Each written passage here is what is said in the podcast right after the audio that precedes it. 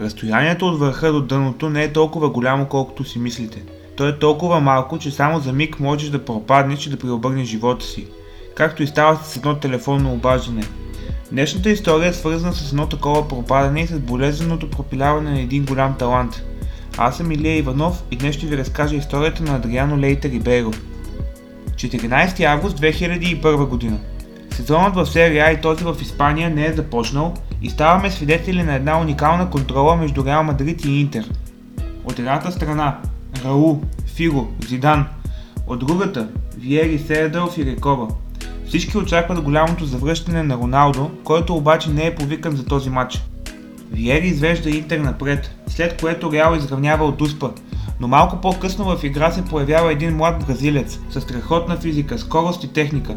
Името му е Адриано Лейте Рибейро. Минутата е 91 и Интер получава правото да изпълни пряк свободен удар. Всички очакват Середор да шутира, но от скамейката наставникът на Интер извиква Оставете изпълнението на Адриано.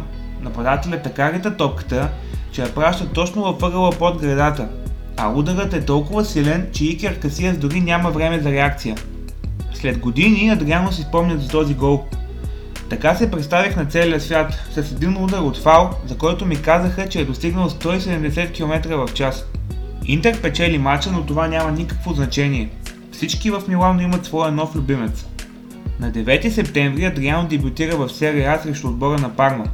Седмица след този матч Интер играе срещу Венеция.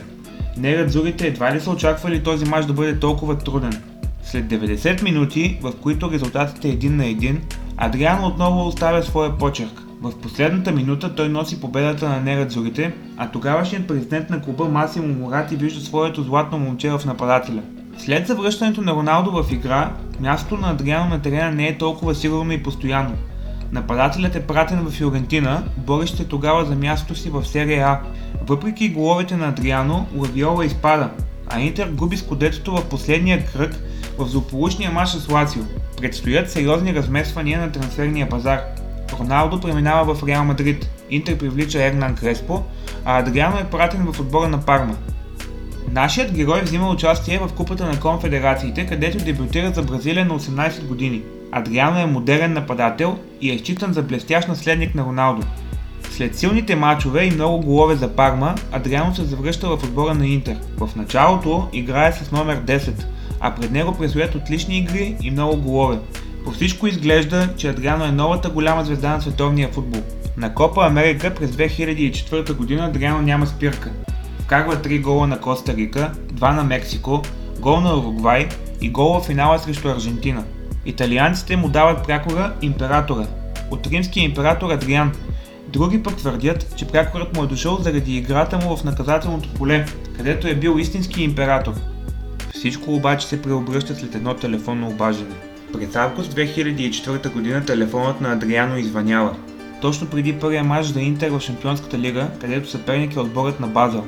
Нападателят научава, че баща му Алмир е починал едва на 44 години. Новината е опослушителна за Адриано заради силната му връзка с неговия баща.